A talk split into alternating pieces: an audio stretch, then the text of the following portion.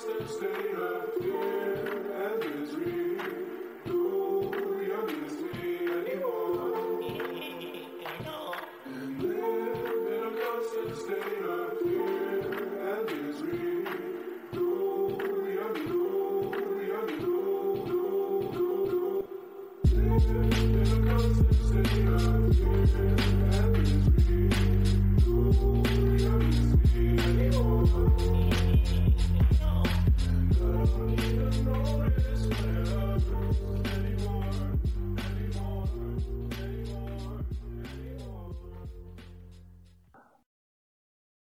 What is up, punks? It's Shinobi, and we are bringing you Block Digest episode 278 at block height 698,307 on Monday, August 30th. What is up today, guys? We missed a week. Ah, we did miss a week. It's been busy, you know. Um, what's up is it is a warm day in Colorado and just working with my wife. Uh, she's now like seven months pregnant, so you know we might be missing a day here and there because there's like steps and procedures before you have a birth and a lot of what have yous. How dare you ditch this podcast to take care of your wife and, and child? How fucking dare you? I know. so that's what's been up here. But uh how you guys doing? On uh, what, Janine? I think that's the best excuse ever. I like those occasional what have yous. Yeah. It's occasional what have yous until all of a sudden what have you is a baby. Time to be an adult. Yeah. But I'm gonna stick around with the podcast. I mean, you know, I just love Bitcoin. I love you guys. I love talking about this stuff. There's uh, you know, I'll always be able to squeeze in the podcast. Just might have to skip a week or something here and there. We'll see how it goes. Your weekly hour and a half to two hours of not being an adult begins. Right. This is the playtime. So we're gonna get crying babies in the background, like you know, Janine has cats, right? yeah, similar. We'll have a baby maybe every now and again alongside us. I think mine cries more. well, we'll have to see that. Clearly, you should have seen her two days ago. She would not shut up. Oh, goodness, the kitties. All right. So, I guess before we jump into the actual stuff on the news desk, um, you guys see the uh, the vaccine passport blockchain project being funded by the Bill and Melinda Gates Foundation? So, yeah. And the wait, government of Estonia. Wait, wait, wait. I looked at that document. I actually looked through it. And I don't know about you guys, but I did not actually see anything that was explicitly about blockchains or blockchain like things. What I saw was it talked about using um, public key cryptography, which to lay people they may get easily confused and i think that's how some people somebody suggested that it was about blockchains because that's the only place they've encountered that but I did not see anything about blockchains. I saw public key cryptography. Well, then, the cryptographic vaccine passports that are totally some deranged Alex Jones conspiracy theory that could never happen in the real world. I mean, chipping people to track their movements. What a delusional concept, right, guys? yeah, the times we live in, for sure. I mean, uh, yeah, I didn't see anything about blockchain, but for sure, digital certificates and tracking and contact tracers and you know quarantine camps. It's it's real. I mean, I've seen it, and you know, it's not like the I've oh I've heard it through Alex Jones. It's like I've seen these like reports from Queensland, Australia, how they're building this wellness center, and if you got COVID, you're going to this camp, and it, it it's really quite crazy how the whole conspiracy theory world became a reality. I have pasted link to said document in this in the chat if anybody wants to actually read it. I'm so angry. I've had enough of these people. Well, we can say, yeah, it is starting to show like big uprisings against this in, you know, like France and Australia And uh, well, those areas. I mean, we need to see more of that kind of stuff, like the truckers in Australia. We need to see similar movements like that in New Zealand and Canada, because you know, like we were talking about in the pod, like at the beginning, uh, before this was we were talking about how it just seems like those areas have sort of already bent the will to the surveillance state without ever, you know, dropping a soldier in there.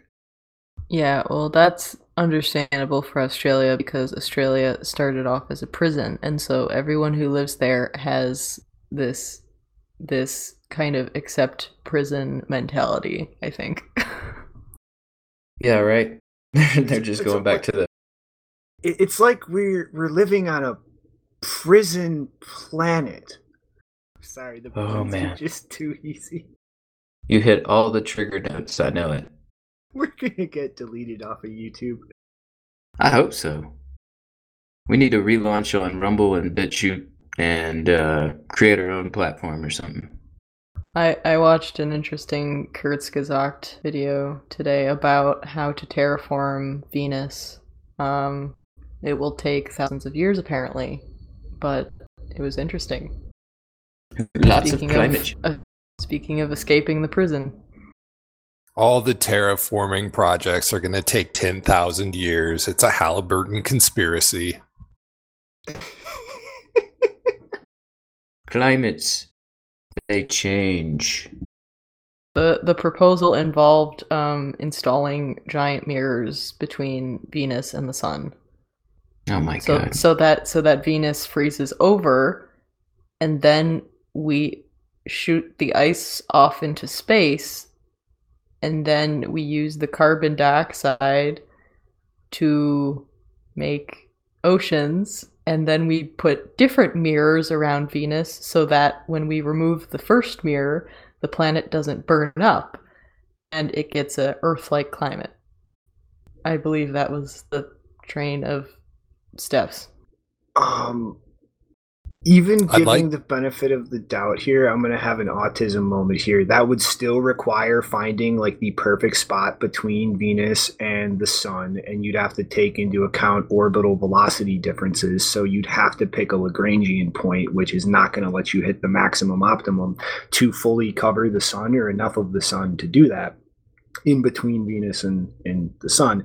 And the engineering for that would be insane. You're talking like the most massive structure ever constructed by human beings. And even if you did something like constructed out of mylar, like what they build solar sails out of, you're still going to need to build a structurally sound framework to hold that. And you know, tiny little bits of dust are just going to start blowing holes through the mylar. Yeah, Well, well, they're they didn't mention any of that. They just said it'll take thousands of years, aka we'll be smarter and po- more powerful in the future, so it'll be easy. Yeah, plus we'll have robots to do it for us. Right. They don't have time clocks to punch into. Also, we will be able to engineer our own uh, ecosystem to put on the planet too, like as in biological life. Why do we even want to go to Venus? Aren't we talking about like the sun's gonna turn into a red giant and consume Earth eventually? Like Venus is before the Earth. Yeah, I I, I don't uh, I don't I don't know. That was it was just a weird video, very cute animation. Well, There, there was a very disturbing moment where um, a bird character in a spacesuit, uh, its head just exploded into blood because it landed on Mars, and there was too, or Ve- Venus. No, it landed on Venus, and there was too much uh, uh, pressure. so Wow. that was nice. Anyway, showtime. yeah, the space race will continue now for the space race of mining in Bitcoin land. Yeah, so this is actually something I've kind of been expecting for quite a while now, um, since Blockstream launched their initial Blockstream mining hosting setups. Um, two big things, uh, one from last week and one from this week. Last week, Blockstream announced their new um, Blockstream Energy service which is effectively um, containerizing mining operations um, sort of like how GAM um, upstream uh, data do, like little mobile modular um, mining units, to be able to deploy anywhere that there is, you know, stranded energy, um, energy production where the grid isn't consuming anything, and actually use the Blockstream satellite feed uh, to connect those to the network, so that pretty much Blockstream now under this division is going to be going around buying up stranded or excess energy everywhere, um, the same way that Great American Mining and other companies are, which in and of itself is a fucking huge thing. But then this week, um, they announced a $210 million Series B funding. Um, as well as the acquisition of, I believe, the Israeli company um, Spoondoolies, which is a pretty old ASIC manufacturer, as well as all of their intellectual property.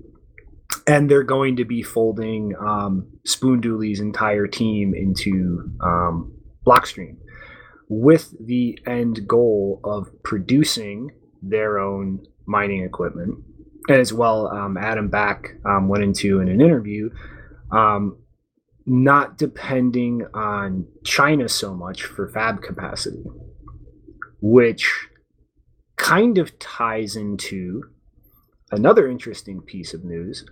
Um, TSMC, um, Taiwan um, Semiconductor uh, Corporation, is apparently now finally starting to figure out the logistics um, of shipping a bunch of equipment from Taiwan to Arizona here in the United States, um, where they, under the Trump administration, set up an agreement to open a fab plant on U.S. soil. So, like, this is this is kind of the vertical integration really starting to come home in this space in the sense of Blockstream started off as effectively a financial services company. Like their main product, Liquid, was like the whole business model of the company.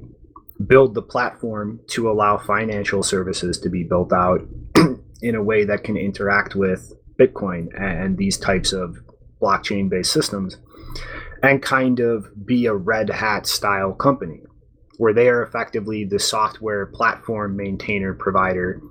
And all they're really doing here is their technical expertise is for sale to help build things on it.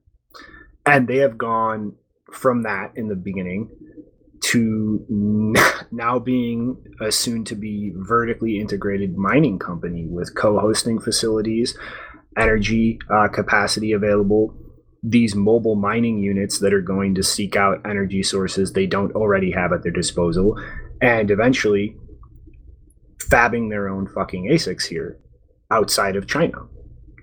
So like this is a really kind of big massive shift for Blockstream as a company in terms of the types of, of services and, and, and markets they're getting involved in.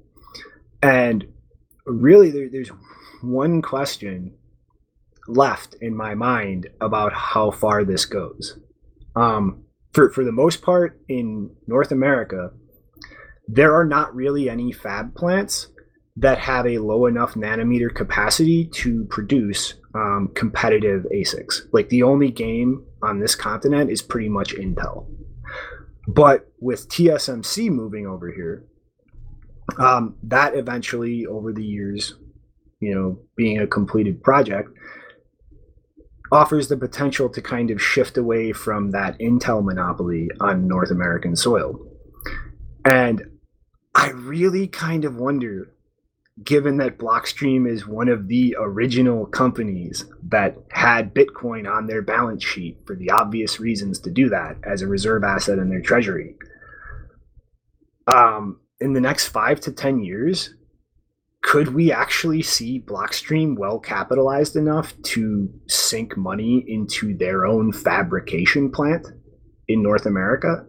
Because that's really the last piece in terms of vertically integrating a mining stack here that they don't already have. So, yeah, th- this this is going to be a huge fucking thing. But I still think there's that one last leap down the line that could be done. So those uh, Blockstream are they mobile mining units? Those are kind of interesting. Uh, I listened to Adam and Samson describe them on uh, Preston Pysh's podcast, and th- they're basically like the inverse of a Tesla charger. So you rent this box, or you lease this box from them, or you could buy it, and it basically just sits there. And what the box will do if you would like, is you can sell it power. And it'll just sit there and it'll buy all the power from you at at the given rate that it can handle. And that's that's that. Yeah, so, So like you're- this sorry. you're you're just clearing power as a power provider which is kind of interesting right? You are completely abstracted from the bitcoin nature of that box. You just have a place that you can sell power to hmm And like that has just massive implications. Like t- two aspects of that. One is that is a huge game changer for renewable energies in terms of like fuck the the carbon equations, the the hidden cost on the back end, but just making it more profitable quickly in trying to build out those types of energy sources. So Blockstream getting into that is pretty huge because you know, to my understanding, uh, Great American Mining, Upstream, like all these companies, kind of doing this mobile um, unit deployment. One is mostly looking at wasted energy, like gas flaring um, for natural gas wells, and two, they're they're sourcing equipment from other manufacturers. Like they they're nowhere near as close to the actual ASIC production part of the supply chain as Blockstream is now, or was just because of the the scale that they're at before um, acquiring Spoondoolies. But you know that that's kind of my second point here is the scale at which that type of wasted energy could be utilized now. I think like th- this completely changes now that you're talking about Blockstream having acquired an actual ASIC manufacturer versus these companies that are kind of you know they're almost entirely based around just acquiring hardware from other places and then setting up the units. You know what i mean? So like the potential scale of this um, that could wind up deployed in the real world i think has a much higher potential ceiling and growth rate um, now that blockstream is getting involved in this Yeah, this puts them into a category of something like industrial power equipment provider. mm-hmm. Blockstream doing the industrial size Bitcoin moving. Uh, it's pretty awesome. I mean, yeah, like you were saying, just to be really starting from like uh, just sort of financial consulting on this asset class with Bitcoin and um, moving into liquid and you know getting this raised to where it's like over a three billion dollar company now. You know that's really pioneered like a lot of stuff that has the foresight that others just don't have as far as like doing the the satellite mining and uh, trying to work with federated side chains and uh, develop solutions that are competitive to other uh, second layer solutions and just trying to advance the whole network forward. So it's good to see them move with such a large stack and try and just move the industry forward and in North America and the United States. Like, I mean, like you're saying that chip fab is supposedly coming to Arizona and I mean a lot of this mining is going to different parts of North America. So I mean this is all good. I'm I'm sure it's going to be good fervor for the uh the, the blockstream overlord memes too.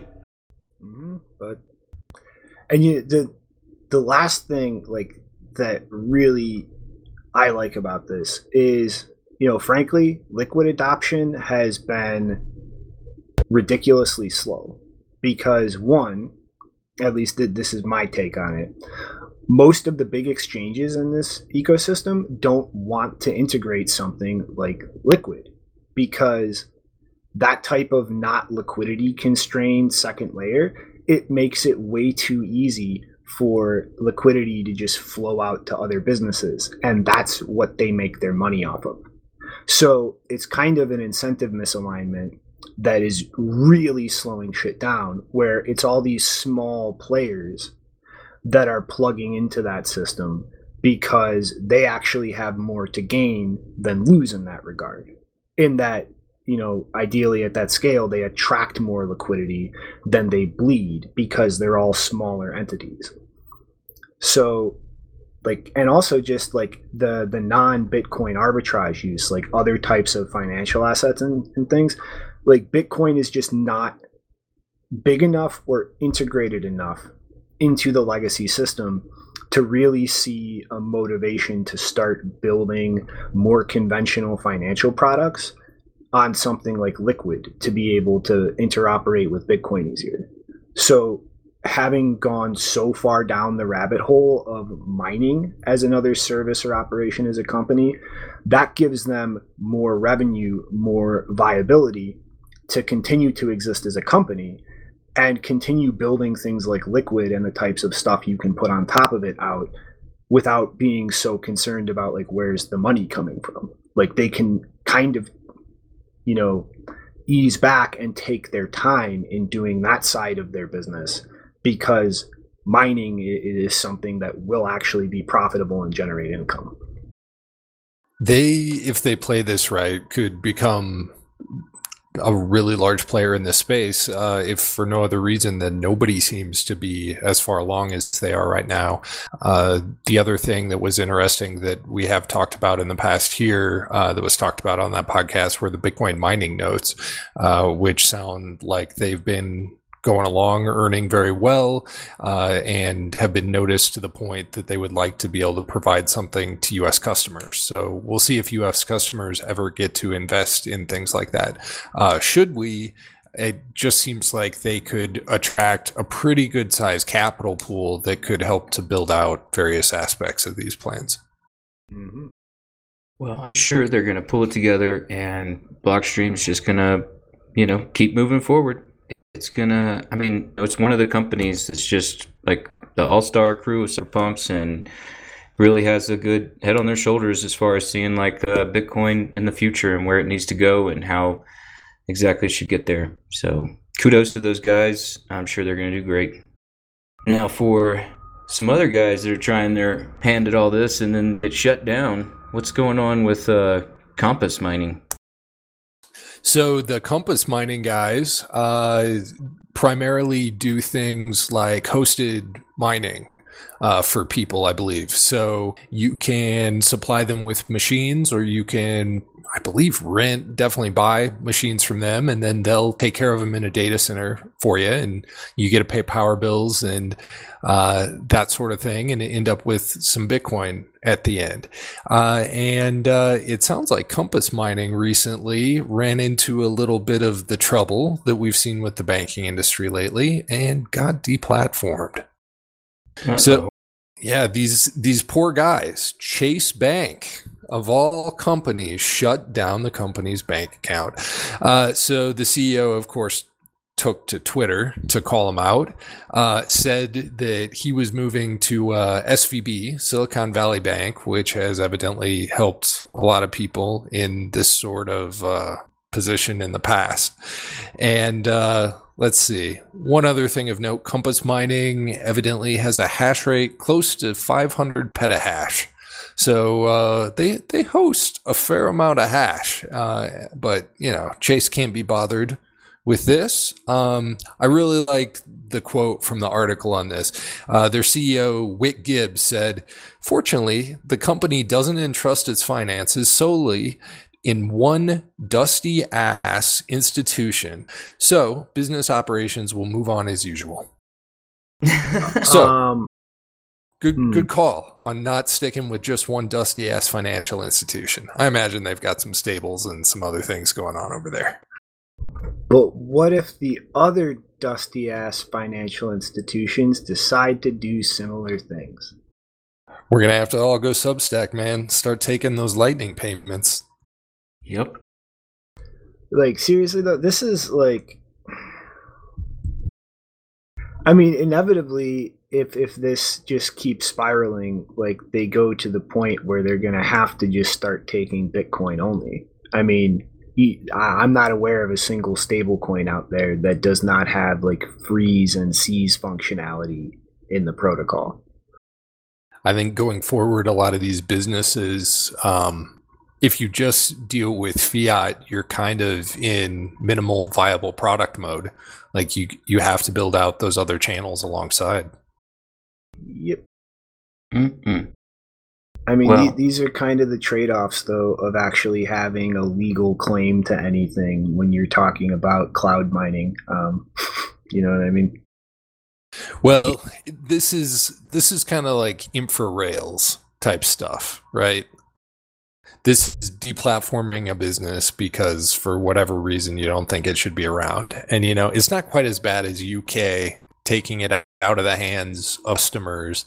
It's it's more fucking with these guys cuz you can. And I don't I can't say I know the exact motivations of the banks, but this is the sort of industry when Blockstream comes up and all the dreams are realized and they're selling that sort of stuff, the banks are going to want to be in this industry.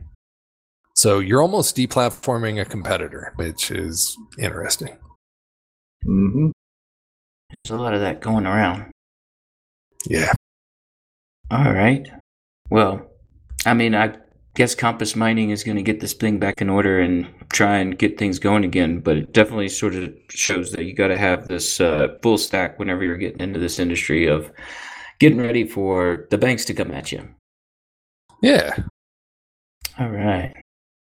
So just north in the YO, what are they doing up there? Yeah, the Great YO. So, yeah, Wyoming has been seeing a huge uptick in their crypto ecosystem across the board with legislation passed to try and attract those companies and networks working to be regulatory compliant. So now there's been an effort to establish an RFP or request for proposal for blockchain interruptible service agreements or BCIS, which like they- they're just boilerplate electricity contracts used for quote crypto miners. And the service agreement under the BCIS tariff must include 10,000 kilowatts uh, kilowatts of use or greater, a term of at least two years.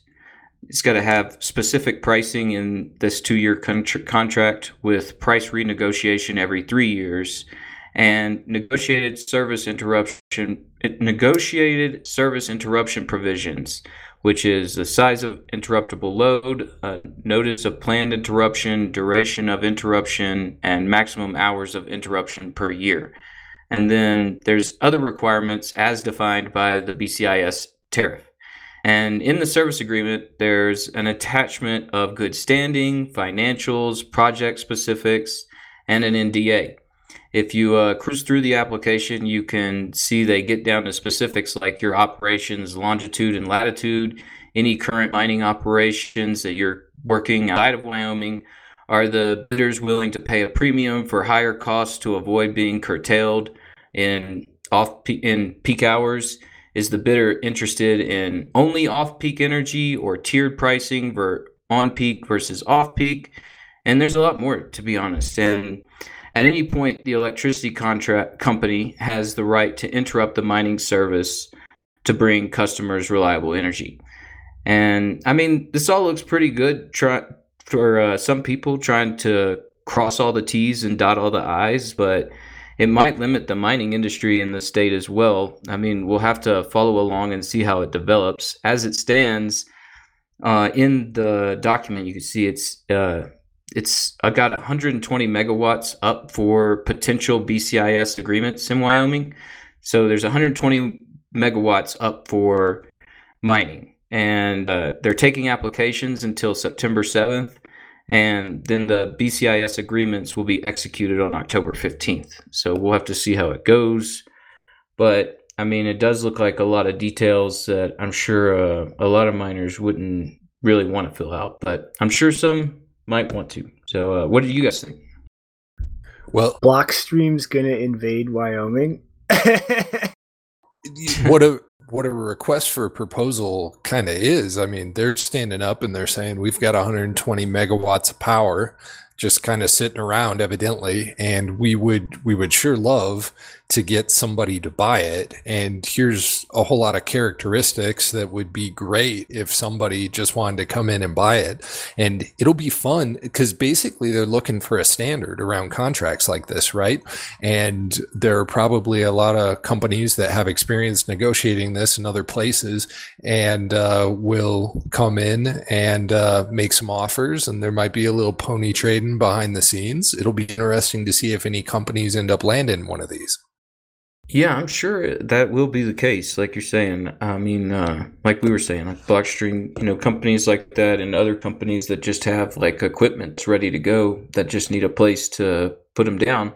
I mean, I wouldn't see why they wouldn't put it a bid down. I mean, it, it looks like you can kind of set your price for the electricity contract. Uh, you know, it, if you get it, you'll see, you know, but, um, I'm sure a lot of people are going to try and get some good cheap mining going there, and uh, we'll see how it goes. But like we're saying, I mean, it's the deadline's coming soon, and you know they're gonna they're gonna start running soon. So we'll see how it goes. Yeah, for scale reference, um, a number of the projects we talked about earlier this year, when we heard of a number of the the various U.S. companies starting to build out stuff and Canadian build outs, a lot of people were talking about a 30 megawatt kind of number as a scale for a build out. So 120 would be a good four installs like that. So maybe they'll get lucky and they'll get multiple companies uh, bidding. That it would be very nice if uh, a couple companies got in there and then they could uh, negotiate some contract standards and stuff. Well, I mean, I think like that's the most important aspect of this FUD. Like you hit the nail on the head there, because like th- this is just the dynamic of any miner that's connected to the power grid. There will be situations where they yank your power like in the middle of the fucking winter you have electric heating everywhere it's freezing um your shit's getting shut down when everybody turns the fucking heat on. Like same thing in the summer with air conditioning. Like that it's happened multiple times in multiple states multiple countries like when the demand is there um, for necessary things in terms of the wider consumer market you as a miner um, bye bye like you're you can come back when everybody doesn't need to stop from freezing or, fucking baking to death in the summer. And that will always be how it is. So like standardizing contractual terms of that instead of just having different you know jurisdictions um, governments or regulating bodies making arbitrary situations that is a much more predictable environment for miners to consider like running and expanding operations in versus just like when when is this arbitrary you know rug pull going to happen?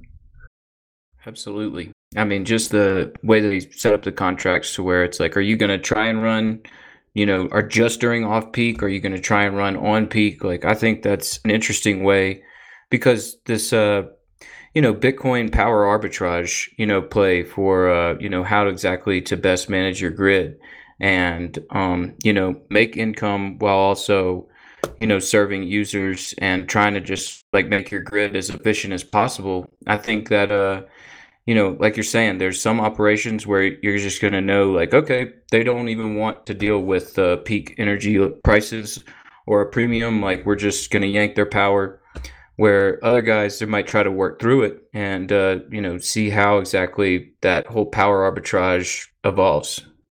Mm-hmm.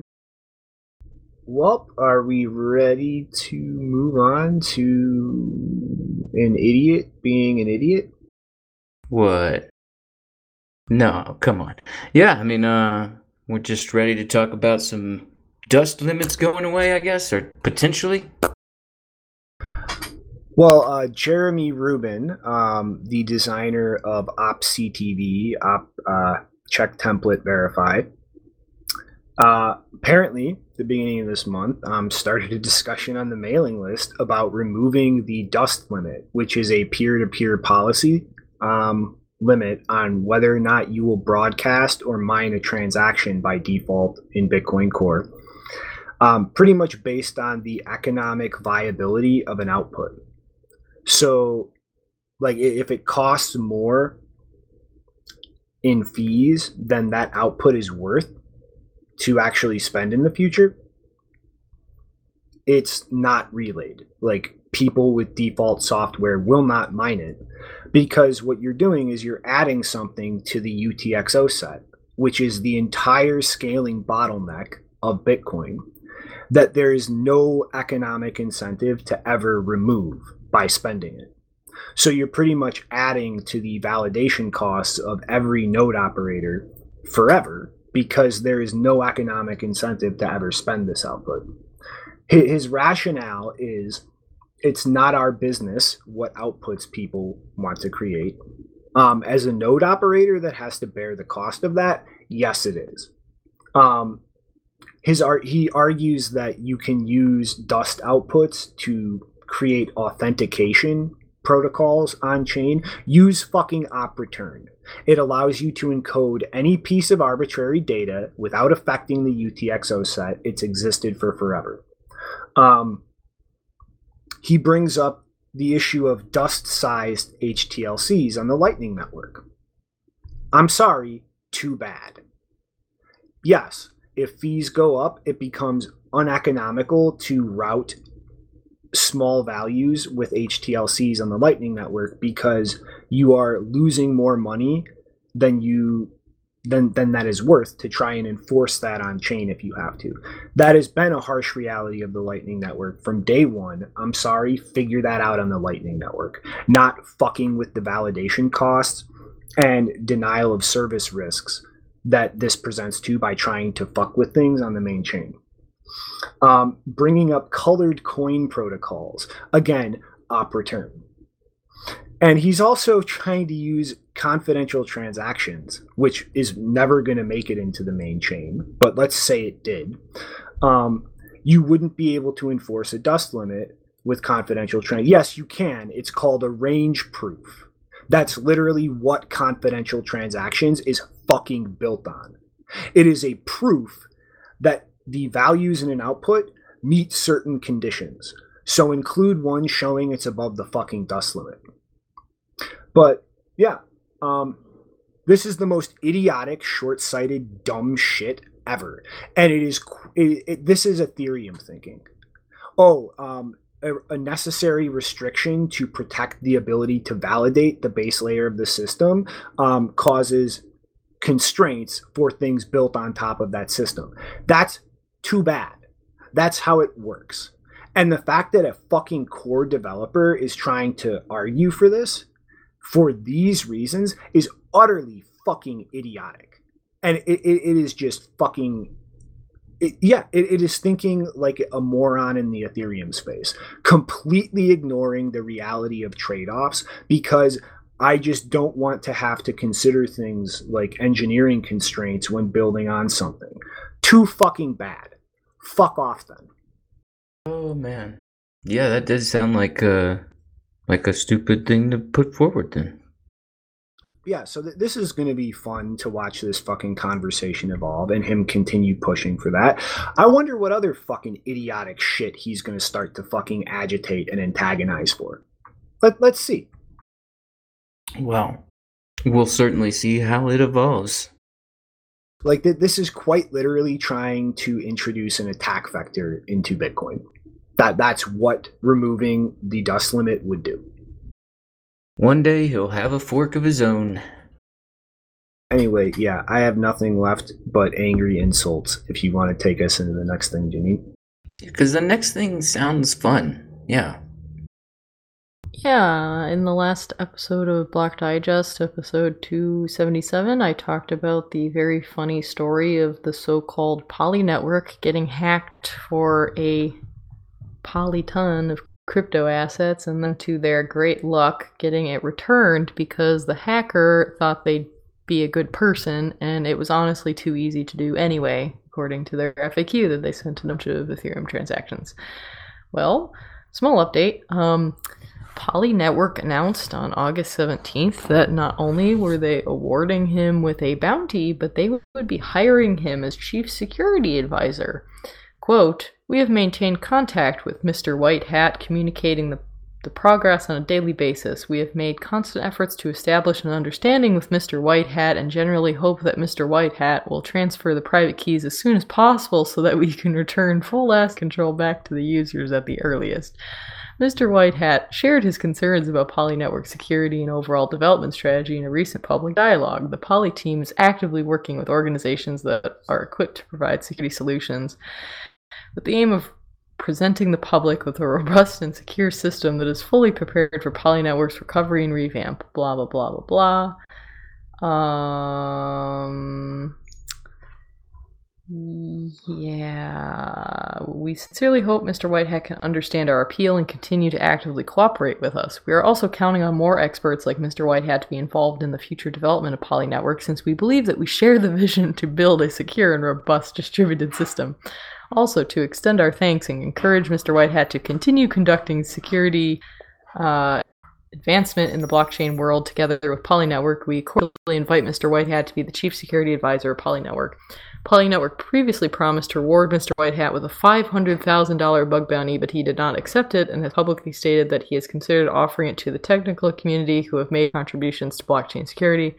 We fully respect Mr. Whitehat's thoughts, and to express our gratitude, we will still transfer this $500,000 bounty to a wallet address approved by Mr. Whitehat for him to use at his own discretion for the cause of cybersecurity and supporting more projects and, and individuals. So what I find really funny about this is, so I was under the understanding that they they'd fit when I saw this announcement. I was like, oh, they finished with him sending all of the assets back.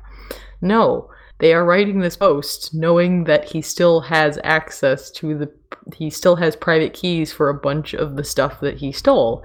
They say in the post that they're not going to hold him legally responsible, and that's interesting but if I was Mr. White Hat, I'd be like, hmm, I wonder if they're I'll be cut out. saying money and they're also offering job. It's like this is kind of a lot. Is this not trick? False flag kudos to Mr. White Hat. And Mr. White Hat, I know you do not need any business or otherwise advice from me. You have proven that my advice would just pale in comparison to what's already going on. So I'm not offering this to you, but I'll just offer it to anybody else out there. I think Mr. Whitehat is is now in a very enviable position he's he's now you know avoided the taxes on half a million dollars however it's sitting in an account that evidently you know he just might happen to know the private key to so that's that's okay kudos number one now mr white hat going forward and i know your services are going to be very valuable to the network here i would i would recommend you uh, think about a fund unlock rate that is something like it's a, it's going to be a very simple function. It's something like if consulting fees are less than amount unlocked, consider unlock. Else, you know, ask for more consulting fees. Very, very simple formula. Um, I don't know if you want to share it with them explicitly or not, but uh, you can only win, Mr. Whitehat. Seems like such a crazy inside job. Yep. And I like the way they just like dropped the you fucker. like they like when they called him fucker last time. Now it's just like Mr. Whitehat, Mr. Whitehat. No, no, no. So, um, the thing that I read last time, I first read their actual letter, which was the English wasn't quite eh. But then I read a another one that someone rewrote it and they said all of those expletives, which was funnier because it's like more honest about how they probably felt at the time. yeah. No, they've been using formal, not angry language, and I. But this in particular, I just I'm actually looking right now to see if there's been any update on whether he's finally finished giving back the money. Because if he hasn't, this is like super interesting. Yeah, I think that's the point they want us to get. They want us to say their network a bunch of times, and they want us to say like, "Oh, they got this big hack," and then people are gonna start knowing the name, and they're not gonna understand like it was they n- figured it out because it was a hack and they're gonna already have invested in it be like, well, it's it's accountable now because they hired the hacker. It's just it seems like uh you know kind of reminds me of Zcash and eCoin Company and all the Decentraland craziness. So I did just check their Twitter account on August 26th. They said that they completed the recovery of all the assets that were stolen. So that did finish. Um, it's also funny looking through their profile that they're having a ton of issues right now because I guess their system runs on Ethereum. And so Ethereum had the chain split. And so it's like, blah, all crazy. It's actually a bigger deal right now that Ethereum is having a chain split than the fact that they almost lost $610 million. Jeez. Shit shows all the way down. Yep. Well, I guess things are starting to clean up in Lightning Land a little bit. Well, somewhat. Um. So, this is something that's finally actually worming its way into everything. Um, but there is a uh, scheme called Lightning Address, um, which is, I guess you could kind of say, like a namespace layer for Lightning. Um, and there there are very important trade offs to consider here. Um, so I think really in some situations this is a massive utility and win, but in others you can actually be creating risks that didn't previously exist. Um, so in the case of custodial services, I think this could be a huge one. Um, the the general kind of scheme here is you you have an actual like domain, like a traditional DNS domain um, that's providing like a sub bucket of a namespace and a server that resolves individual um, usernames to actual Lightning invoices. So, like, let's say strike.me. Um, they can spin up a server implementing this. And then Rick at strike.me is all my Lightning wallet needs whether it's uh, another custodial Lightning wallet, um, a non custodial wallet that supports the scheme, is to know Rick at strike.me. And my wallet can go to strike.me, ping the server they're running for this, and go, I want to pay Rick. And then get that invoice, pay it out to Strike, and this gets debited to your account, Rick. So nice in terms of just a nice user experience, um, reconciling custodial wallets, um, talking to each other, I think this could be a huge thing. Because um, like th- this would really simplify, you know, the traditional way that people are used to using things like Venmo, um, Cash App, etc. Would allow you to easily you know pay or interact with somebody that's using a different service than you like it's just the exact same structure as an email address you're already trusting this custodial service so you're not really changing anything having this extra like DNS to say server existing that a wallet pings before it makes a payment and it just streamlines the entire payment flow user experience and ease of interoperating across like different um, custodial businesses that use Lightning like this. And it also is a huge potential to just simplify that interaction from non custodial to custodial wallets. But when you start looking at the idea of using this for non custodial wallets, I think it potentially starts becoming more of a negative than a positive um, in terms of like a non-custodial wallet um, using this to receive payments. Because you have to have a server online all the time under a domain that is constantly listening for people going i want to pay whoever like shinobi at shinobi.com so i either have to run my own server like that which is something to you know i have to keep on top of i have to manage um, make sure that this is running properly and securely. Because if that thing was ever compromised, like any payment request made to it could just get routed somewhere else and I never get money that was supposed to come to me. Or the middle ground, um, you effectively, if you want to not have to run that yourself, um, you have to trust whoever you choose to run that for you if you're using that as a service. Because using this protocol, that this is a middleman thing in between your actual Lightning node or wallet and where people are pinging to go, I want to pay you money. So it's like on, on the end of something for custodial service users to be using. I think this is a massive win, a fucking huge user experience improvement.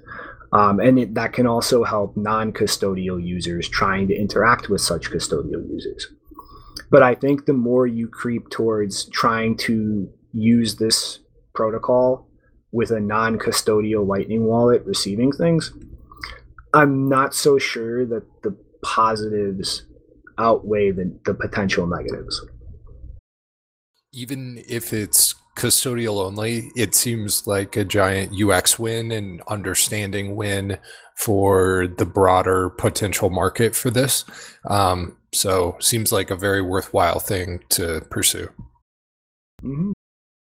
Yeah, I mean, ever since I saw the uh, the strike.me, I thought that was really like a, a big win for the Lightning Network and just trying to move forward towards, you know, similar networks that people understand, like you're saying, like Venmo and PayPal, where people understand an address like that, where they still don't quite understand like a Lightning address. So they get kind of long. Yeah, but it's just it's the, recognizing the trade-offs in the different situations. Like rushing to use this as a non-custodial Lightning user, I think people should consider that. But you know, like Fud said, this this is a huge win for any type of custodial thing because you like which is naturally going to be something more non-technical users are onboarded to. And it, it just pushes the user experience down to the point of the normie shit that they're used to using. And it doesn't really change anything security wise because it's a custodial service anyway. Right on. So janine this this is a, a cool lightning development what's up next? Yeah, on August 23rd, the Open Node project announced that, quote, Substack, an online publishing platform with over 500,000 paying subscribers, has integrated their Bitcoin API to offer Bitcoin payments on the online publishing platform. OpenNode will power both on chain and Lightning Network Bitcoin payments. Um, and then further, it says working together, OpenNode and Substack are starting by making instant low cost payments available to a select group of crypto focused publications. Readers will be able to use Bitcoin to pay for subscriptions to these select publications, and the publications will retain earnings in Bitcoin. So, yeah, they're not offering it to everyone. Uh, there was a few people complaining that they couldn't use Bitcoin to subscribe to other people uh, who were not crypto focused publications, but um, it doesn't sound like they're going to keep it contained to this small group. They're just testing it out first with people who are already probably knowledgeable and interested in receiving Bitcoin, which makes sense because otherwise, if you want to pay other people who aren't interested in taking Bitcoin or don't know how to uh, yet, then Substack will have to handle and hold any payments you send them, and maybe they don't want to do that. They just want you to be able to pay the subscribers in Lightning, and the people on the other end actually receive it. Yeah, I yep. think that the technicals are really what matter here because anything custodial, like there, the Substack cannot just kind of fly under the radar like some things have. Like that, that would be something they would have to deal with. Yeah, so this uh, all makes sense to me, and it's also really good news. What's yeah. that? Censorship resistant internet money is finally getting taken for journalism? Mm-hmm. Yeah, I mean, this is definitely going to contribute to the outrage from mainstream journalists about the fact that Substack even exists and allows journalists to build their own media platform or use you I don't know distribute their free thought without restriction or editorial censorship. I don't know. Oh, they get mad. Uh, it seems like a feather in Bitcoin's legitimacy cap to me. Yeah, Yep. I mean, I mean, like Bitcoin with uh, Wikipedia was always kind of like one of the. I'm not Wikipedia. What am I talking about? WikiLeaks was always like uh, really powerful, and um, so to see it go across the board and next level with Lightning on Substack, that sounds pretty awesome. So it's really funny that you made that uh, slip up because there's tons of Wikipedia people to this day who are so angry about WikiLeaks using the wiki name and like besmirching them with their with their award winning journalism. They're lucky that WikiLeaks even tied their name to, to something similar. I mean, because you know, whatever they don't own Wiki, and uh, and yeah, WikiLeaks did it right. All right, so there's some more Lightning stuff up on LN Router lookup. Yeah, so I didn't really have much of a chance to drop in uh, to the Telegram room that is set up for this to ask questions this week. I was kind of busy, but um, yeah, it's this new service to effectively look up information um, about different routing nodes, including inbound and outbound capacity to decide how to allocate your own liquidity in the Lightning Network to optimize your revenue. And the thing there, th- these are all just me making deductive assumptions here. But this has to be actively probing channel balances in the same way that an attacker trying to undermine privacy would because the actual distribution of funds on each side of the channel is not publicly advertised in the routing graph or the gossip data. Like that is specifically left out because of the privacy implications of knowing exactly the allocation of channel balances and also because it would be very resource intensive to just gossip changes to that all around the lightning network e- even like even if you didn't do it every payment just periodically that would be a massive increase in the amount of data. So there is no way for the service to be gathering that data without actively probing and poking around the lightning network to figure out what those distributions are at times so honestly i really don't like this service um, I see why it exists. I think this is a net negative to the Lightning Network. And I think this is actually kind of proving a lot of my points in the article I wrote um, earlier this month in terms of liquidity allocation and incentives um, on the Lightning Network in the long term as they relate to privacy. Information about things like that is in and of itself valuable, as demonstrated by this service that's literally charging to access this information to allocate your liquidity more efficiently. So, like, exactly the same types of incentives that I was talking about in that article in relation to big yield generating platforms like BlockFi and Ledn and so on as big players, I think will inevitably get into lightning routing in the long term, like they're starting to dip their toes into mining for predictable yield.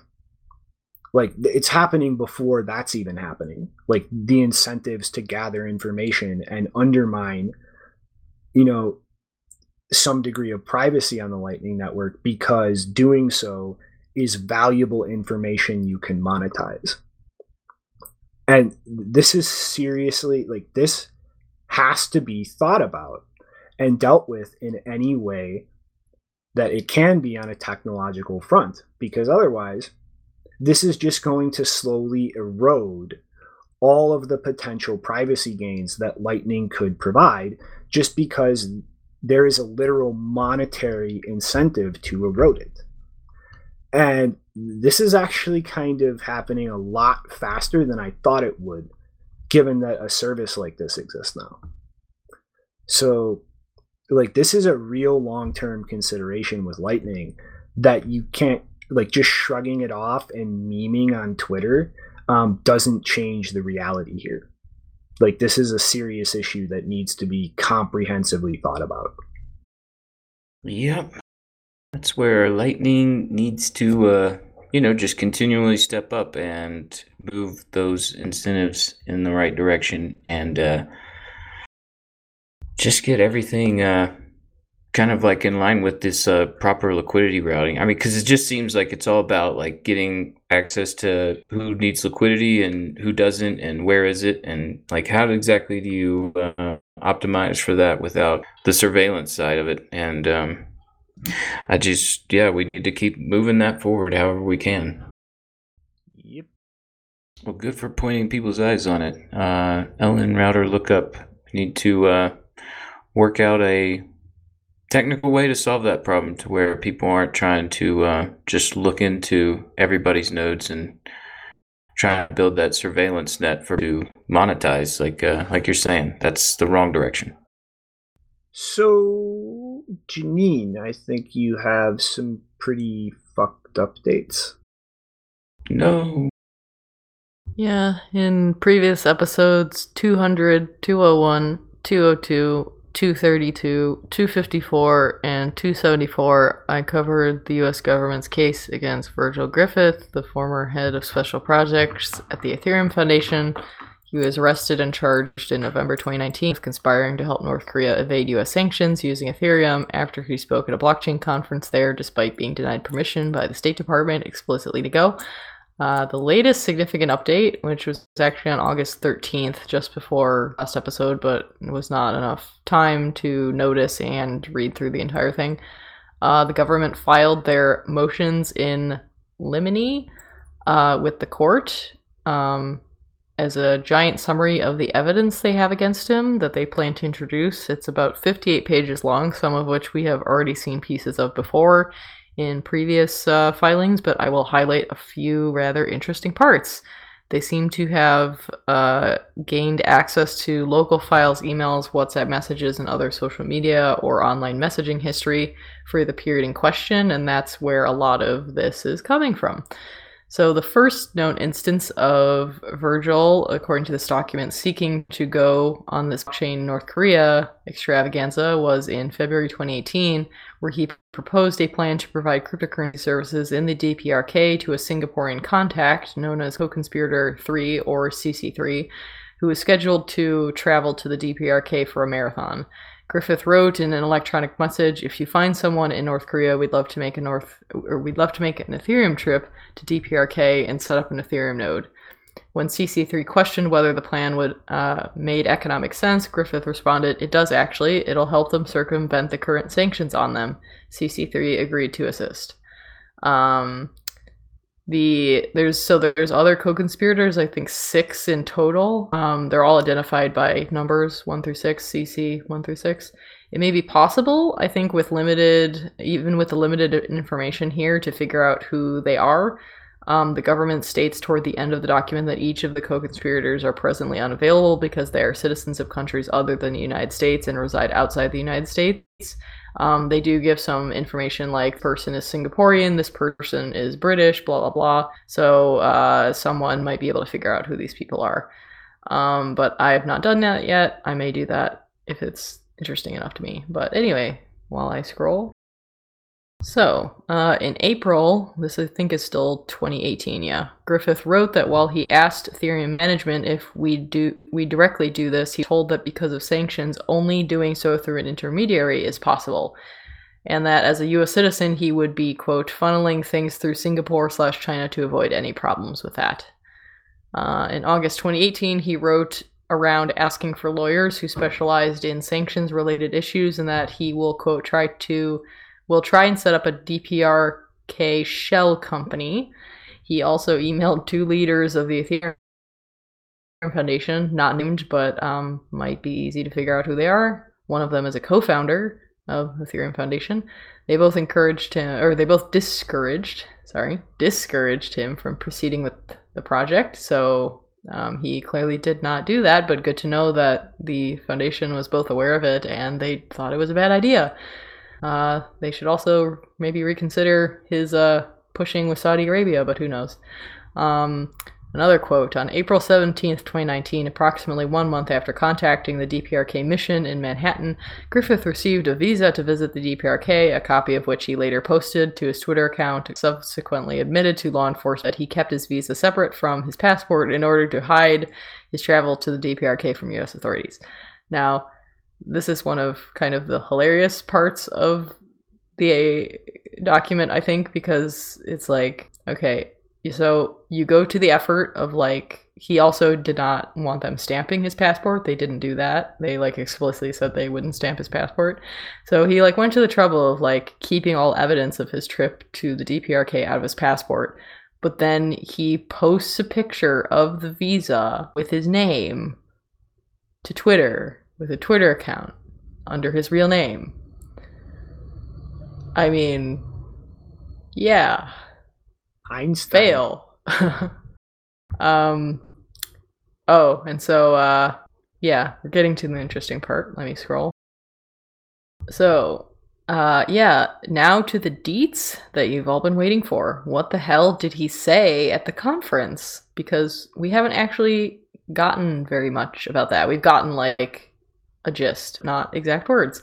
Well, Apparently, the government says that they will introduce various forms of contemporaneous evidence of what transpired at the conference. The government's evidence will include audio recordings from the conference, video clips of the conference, the defendant's remarks, notes written by Griffith and, uh, for his presentation, images of Griffith's writing on a whiteboard for the participants, and communications sent by Griffith to others during his time in the DPRK. So, like, yeah, imagine you go to a conference in North Korea, you'd think that it might be slightly easy to maybe not get all of that stuff taken by the US government eventually. But apparently, no. Apparently, this thing was recorded up the ass. Uh, yeah, maybe maybe not such a good thing. But um, yeah, later in the document, the government says that CC2, another co-conspirator, told Griffith to stress in his remarks that cryptocurrency and blockchain technologies could be used for money laundering and sanctions evasion, since that was the basis for the attendees' interest in those technologies. um, and the, the, government also states at least some of this was recovered from a laptop that Griffith took with him to the PRK. They don't give details of how they obtained the laptop, so not clear whether he took it to the US or they it was part of the stuff that they seized at any of his living places uh, in either the US or Singapore. But uh, towards the end of the document, they state that the government's proof of these statements will come almost entirely from Griffith's digital devices and electronic accounts. Um, I would sure be interested to know the story of how they obtained all of this stuff because it's quite substantial. Um, but yeah, so this they they include a transcript uh, from the audio that they claim to have, and this is the beginning. This is literally like the first couple sentences of his talk. He says. Hi everyone, my name is Virgil. I work for a group called the Ethereum Foundation. We do a sort of next generation blockchain. I think the most valuable things we have to offer the DPRK are number one, we can give you uh, the blockchain gives you payments that the US can't stop. And number two, we can give you contracts that don't go through the UN. Pause for effect. Face palm. Hi, I'm from Ethereum. I'm here to help you terrorist. you even hit like the perfect tone of voice, like some old school monotone video game recording. Griffith also attempted to recruit other cryptocurrency professionals to travel to the DPRK in order to provide similar services to the DPRK within just one day of leaving the DPRK. Oh, but there's more. Shortly after leaving the DPRK on April 26, 2019, Griffith also wrote to his parents and sister I think I'm going to be the connector in blockchain mediated economic relations between DPRK and South Korea. Should be fun. Hopefully, won't have much jail time for it. I'll try to be wealthy enough to pay my bail. End quote. Oh my god. Winning at wealth, losing at discretion. This just keeps getting better. You know, when your first world superpower government tells you not to go talk to the tin pot dictator, I'm just saying, maybe consider the consequences of that if you ignore them and go talk to the tin pot dictator. Oh, but there's more. After the conference, FBI agents interviewed Griffith in person on May 22nd, 2019 and November 12th, 2019. The FBI also interviewed Griffith over the phone on November 6th, 2019. So yeah, this guy um yeah, let he talked to the FBI without a lawyer present on three Three occasions. Um, evidence of the defendant's post conference conduct is also admissible pursuant to Rule 404B to prove, among other things, the defendant's motive, intent, preparation, plan, knowledge, and absence of mistake or accident. Griffith's actions during this period are particularly probative of Griffith's intent to violate sanctions, his knowledge that his actions would violate sanctions, and his plan and preparation to commit the charged crime in the face of that knowledge, because emphasis here Griffith pursued those actions even after the FBI expressly advised him that his conduct would likely violate the IEEPA, which is the International Emergency Economic Powers Act. The FBI provided Griffith this admonishment precisely because Griffith admitted to them that he was interested in returning to the DPRK and in facilitating cryptocurrency exchanges with the DPRK. Oh my god. Okay, so when the FBI agent is telling you that what you're doing may violate whatever the fuck sanctions he's just been telling you about for 15 minutes and what'll happen and which room in Guantanamo you'll get and all that shit, you should probably listen. On October 2nd, 2019, in a text exchange with family members, Griffith noted that he might be fired from Ethereum and stated that if he was, he might instead, quote, set up a money laundering company in North Korea. Oh my god. In conclusion, the government outlines various uh, bits of evidence that should be precluded or lines of argument that shouldn't be pursued at trial because it would waste, it would unnecessarily waste time. For example, they anticipate that their the defense is Everybody else losing, Janine? Yeah, would you say that again, Janine, when we get you back?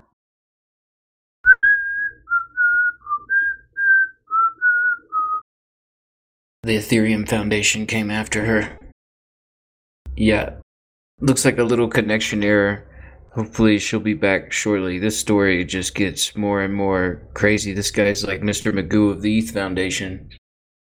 Hmm. Uh oh, SpaghettiOs. Don't get your passport stamped. Check. Hide your visa separately. Check. Don't post about your trip to a sanctioned country on North Korea.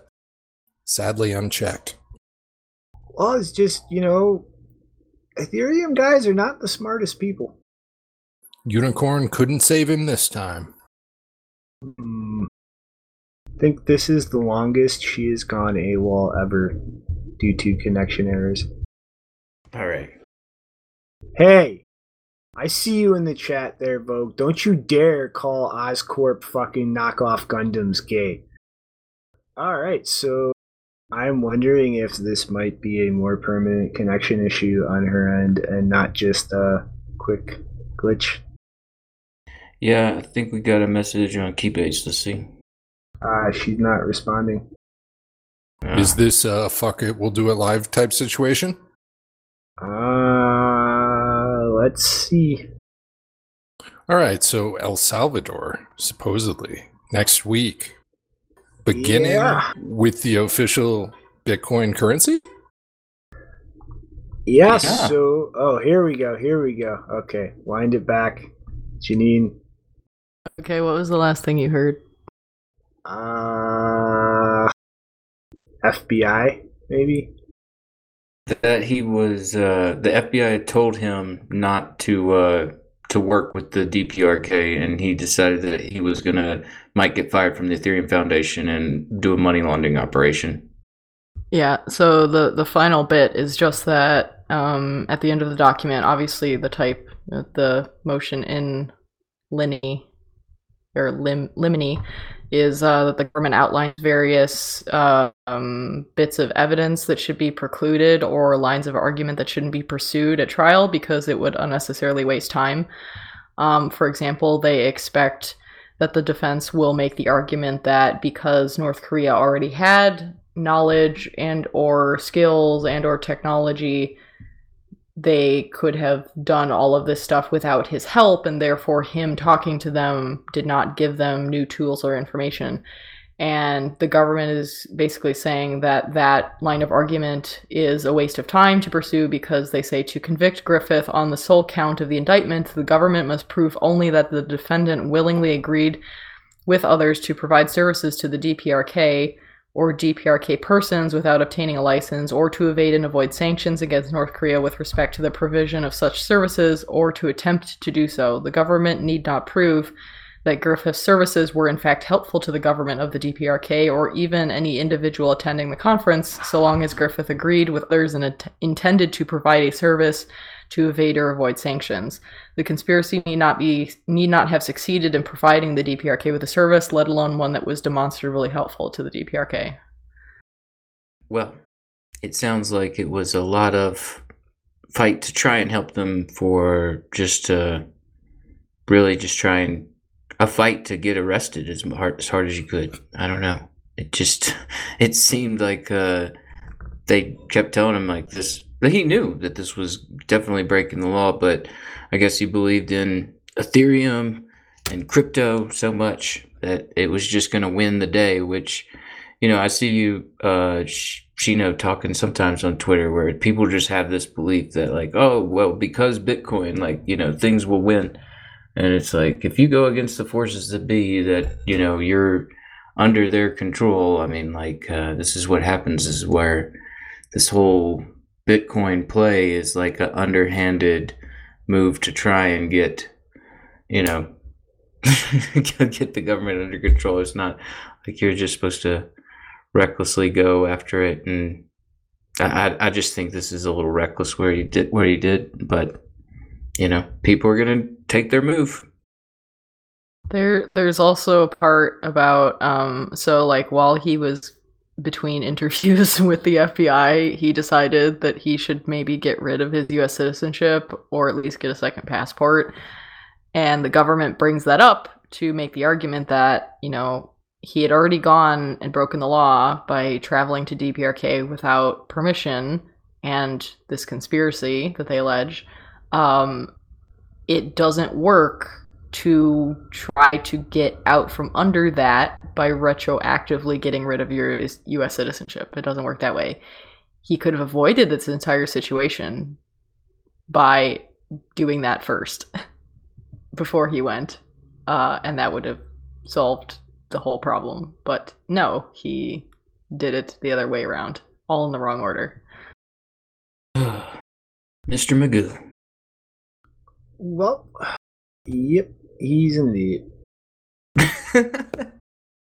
it's, it's never really like so definitive, but this is pretty definitive. Well, we ready for the next one?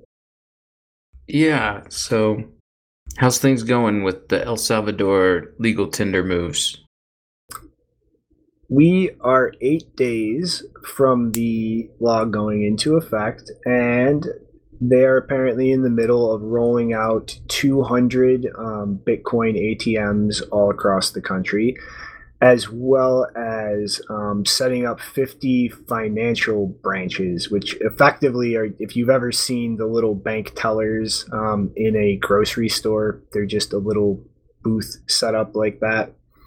Um, to have available and ready to go when the law comes into effect. Um, so obviously, everybody has heard my thoughts on the overall situation a million times over. I'm just going to skip past that today. Uh, but in terms of this deployment, I'm kind of my my big concern here is how many competent people are there that are going to be manning these different branches for exchange points here or dealing with issues that people have with these ATMs and really what is their degree of competence in terms of Bitcoin? Like what is like what kind of issues are are they going to run into operating these things? Like I'm assuming um, that these ATMs are going to support Lightning. So the liquidity dynamics of a channel. What happens if a channel's too imbalanced one way for somebody to zap off a lightning payment to sell something? Like that could be a potential issue there. You know, and it's really I think like the most important part of this really in the the short term after everything goes live is going to be seeing like what types of issues like that pop up? Like how are they dealt with? Are are the you know is this whole project manned and staffed by people competent enough to to deal with all the issues that pop up and kind of see like how that plays out? Because that will be a massive learning experience for any entity in future whether it's a private entity another country like this that tries to do such a massive, you know, rollout of exchange infrastructure. It'll be interesting to see, like you're saying. I mean, uh, it's scheduled to roll out in eight days. I'm sure there's going to be hiccups and some technical difficulties along the way, and we'll see how quickly they get ironed out. But I do know, like, yeah, there's there's good people in the country moving throughout, like traveling. Like, I mean, you know, of course, there was scammers as well. And, uh, you know, we'll see how it goes. What is next? Well, it looks like Nigeria is going full crazy here. Yeah, there was a short video shared a lot on Twitter um, of someone representing the Nigerian government saying that because of a third wave of COVID infections being on the rise, you will, quote, not be allowed to access banking services from the middle of September if you have not been vaccinated. And then they said something about you will still be able to do so remotely from your homes. Um, so it's not completely cutting people off, but obviously, if you if you're a person in Nigeria who doesn't have good home internet or you're cash based or whatever, then uh, then it's a problem for you. Um, so given that I I do not and you should not just trust random clips you find on Twitter, I went looking for the original source video and the clip was taken from an English language television and radio channel focused on Nigeria.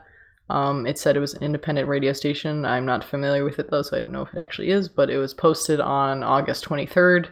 Links in the description. Um, and the text around the video said the governor of Edo State, Mr. Godwin Obaseki, says beginning from the second week of September, large gatherings in public spaces would only be accessed by persons who have vaccination proof um, after receiving at least one dose of the COVID 19 vaccine.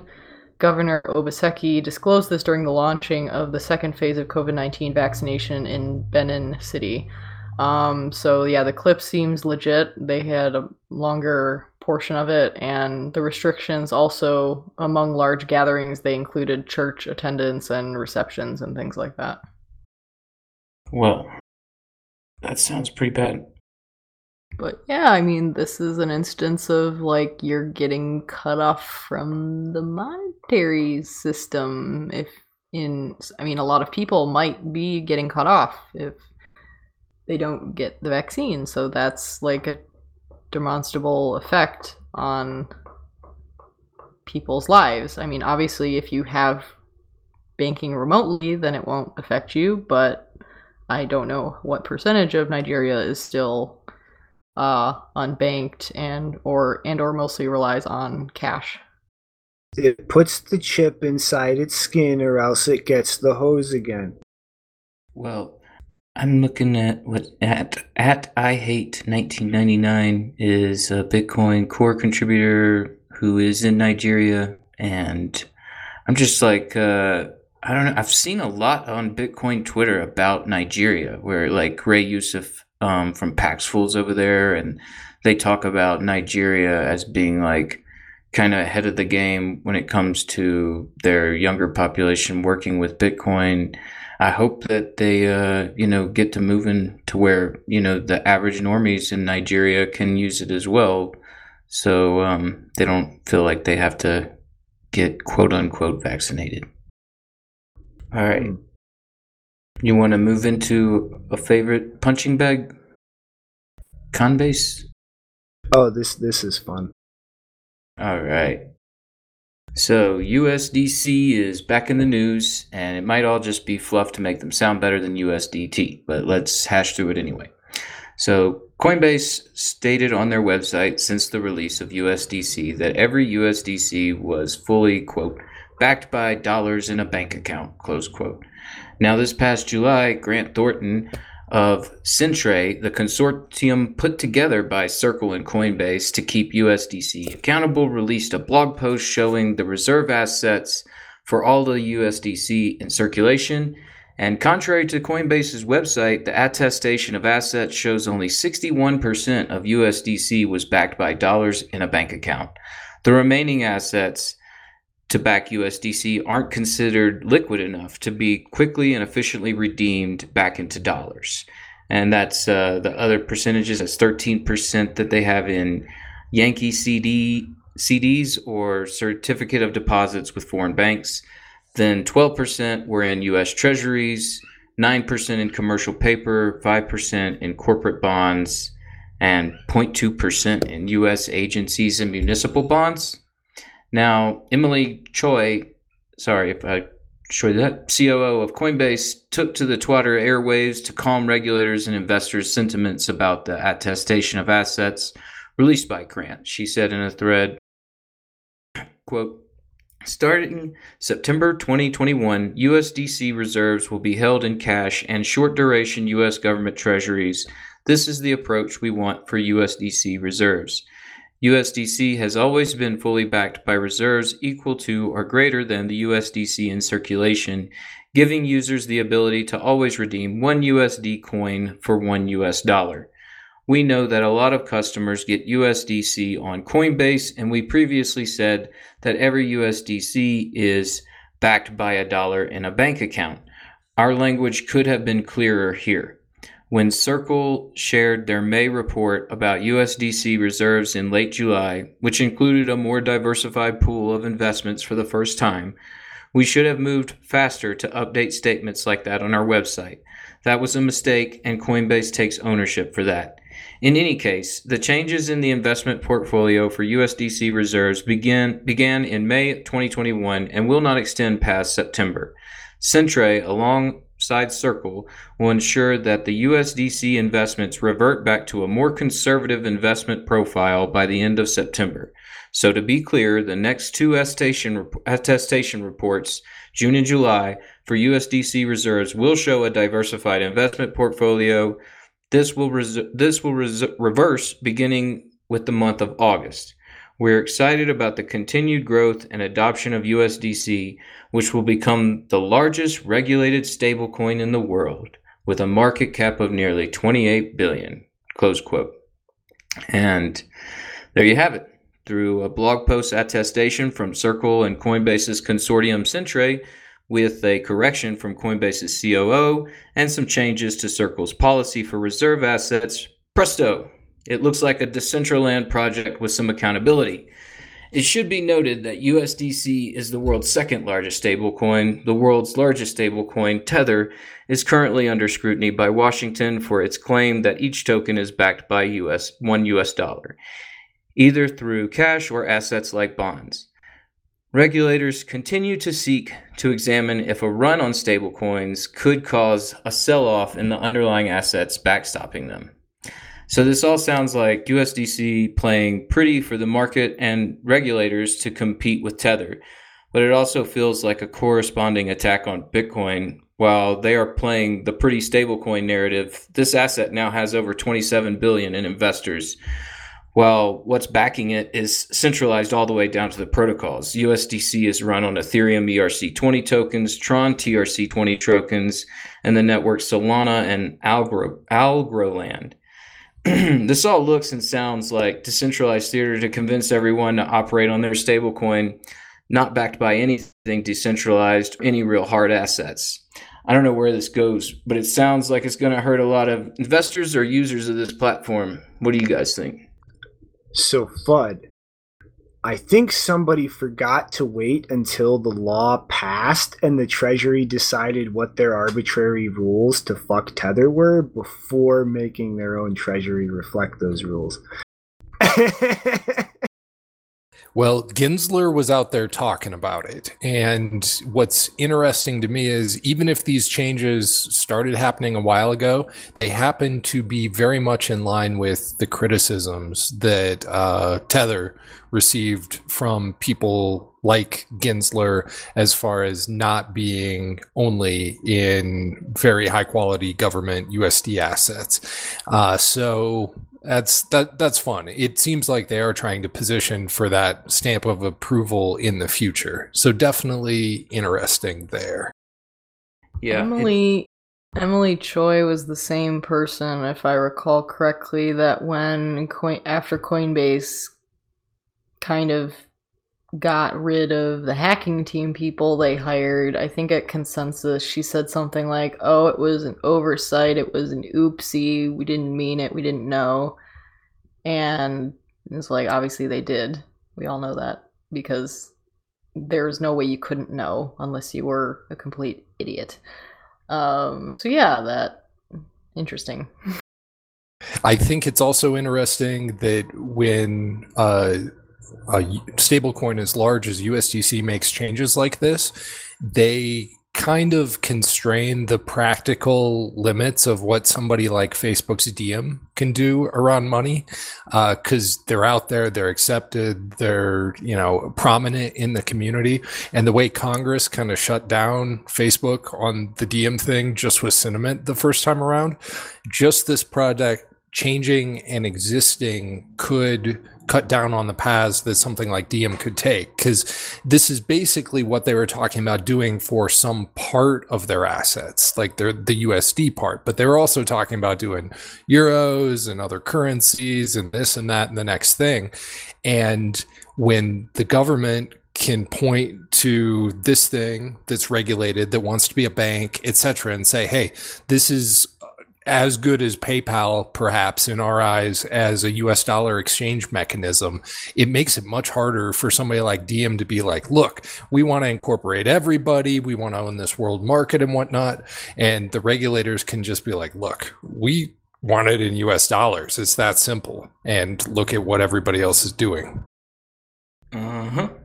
It definitely looks like, you know, USDC is working in tandem with US regulators to you know, pull out the stops that they want. And that's what it looks like. It looks like they want everything 100% backed in dollars. So it does look like, uh, I mean, it's definitely something that I'm sure Tether's probably talking about. this is how you try to prop the dollar up while Bitcoin eats everything. You digitize it, you remove the friction so that as Bitcoin grows, so does the dollar that it trades in.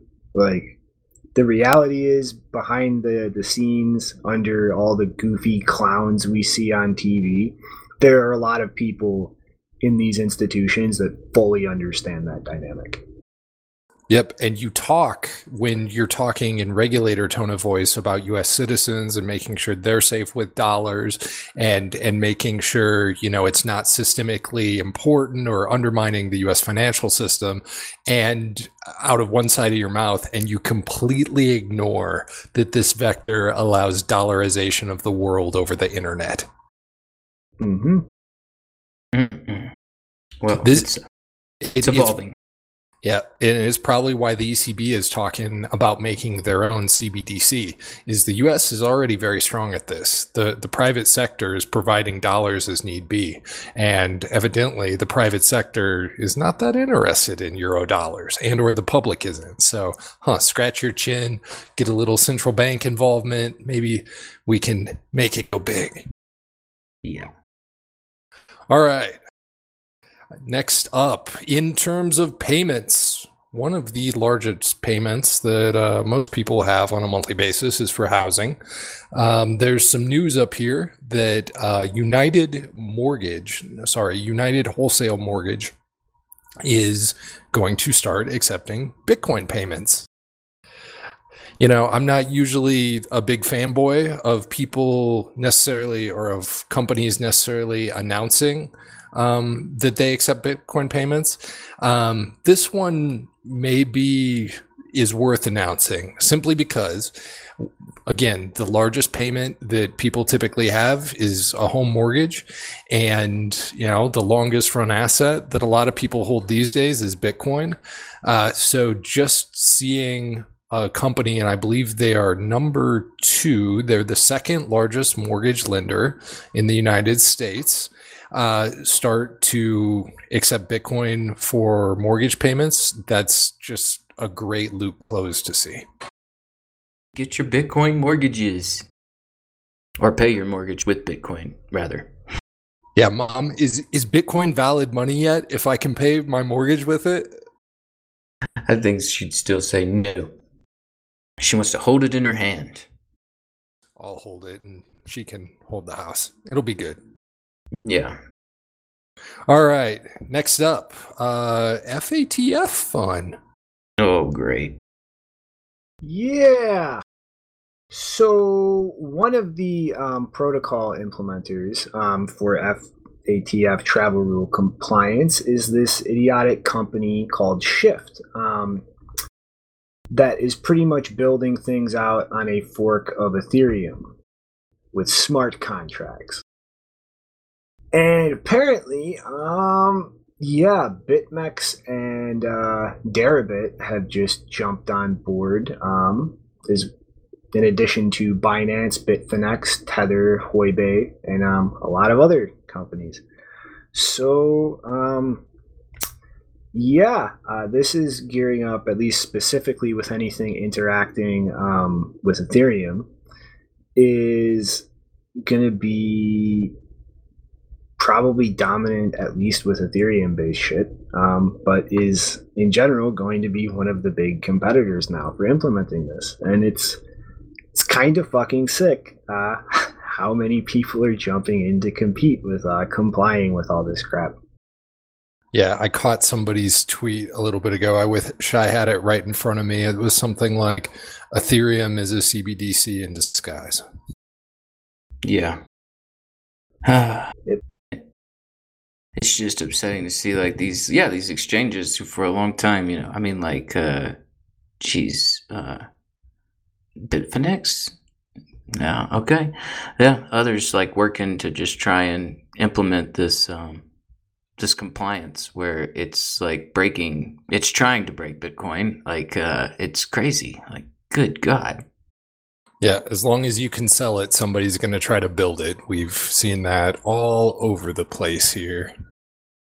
I wonder if some of them are just saying they're building it to try and work with, say that they're pretend like they're working with them, but I mean, like that's giving them a little too much rope, you know. Yeah, stay busy, dev companies. I hope you're not burning your own dollars. All right, well, I guess that covers the desk. What's going on for final thoughts?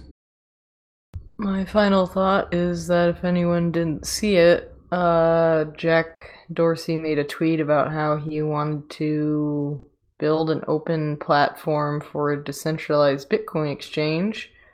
And Bisq, our favorite actual decentralized exchange, responded to say, you know, they've spent five years building that out working on V2. Let's talk. Our heads together could result in something better than any of us could imagine.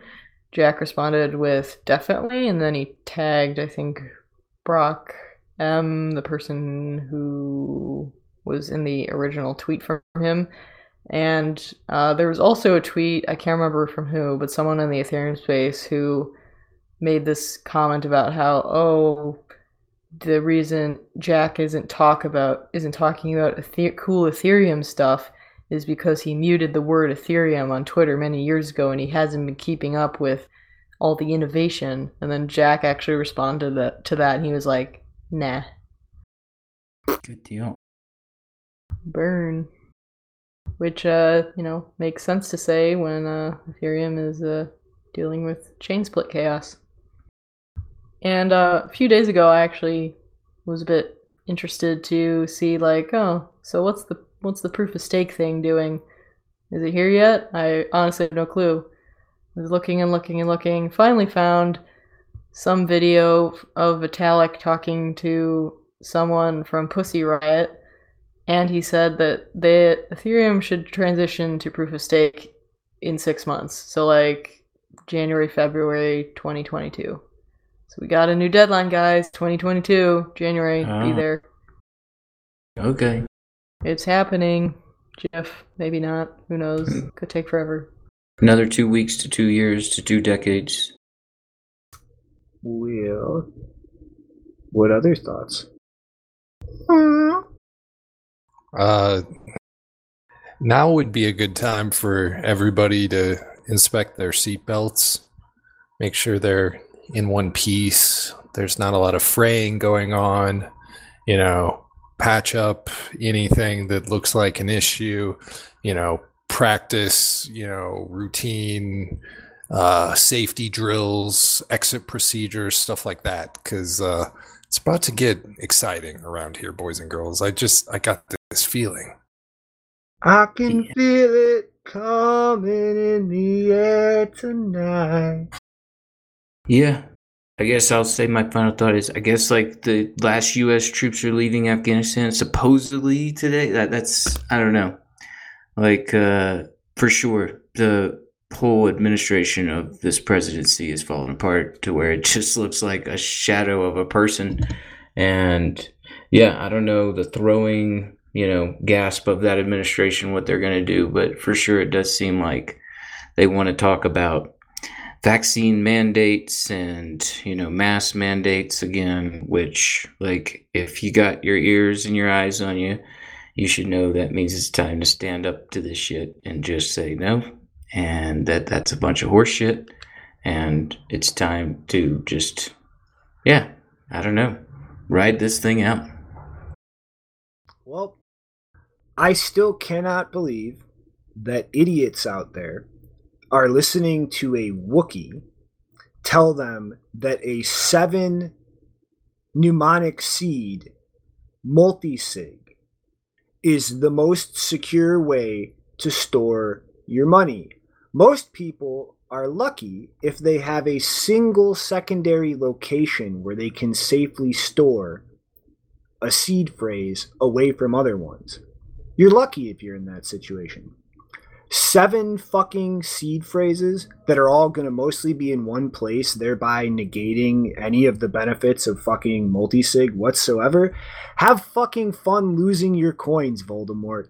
I wish you well. Adios, punks. later everyone Bye.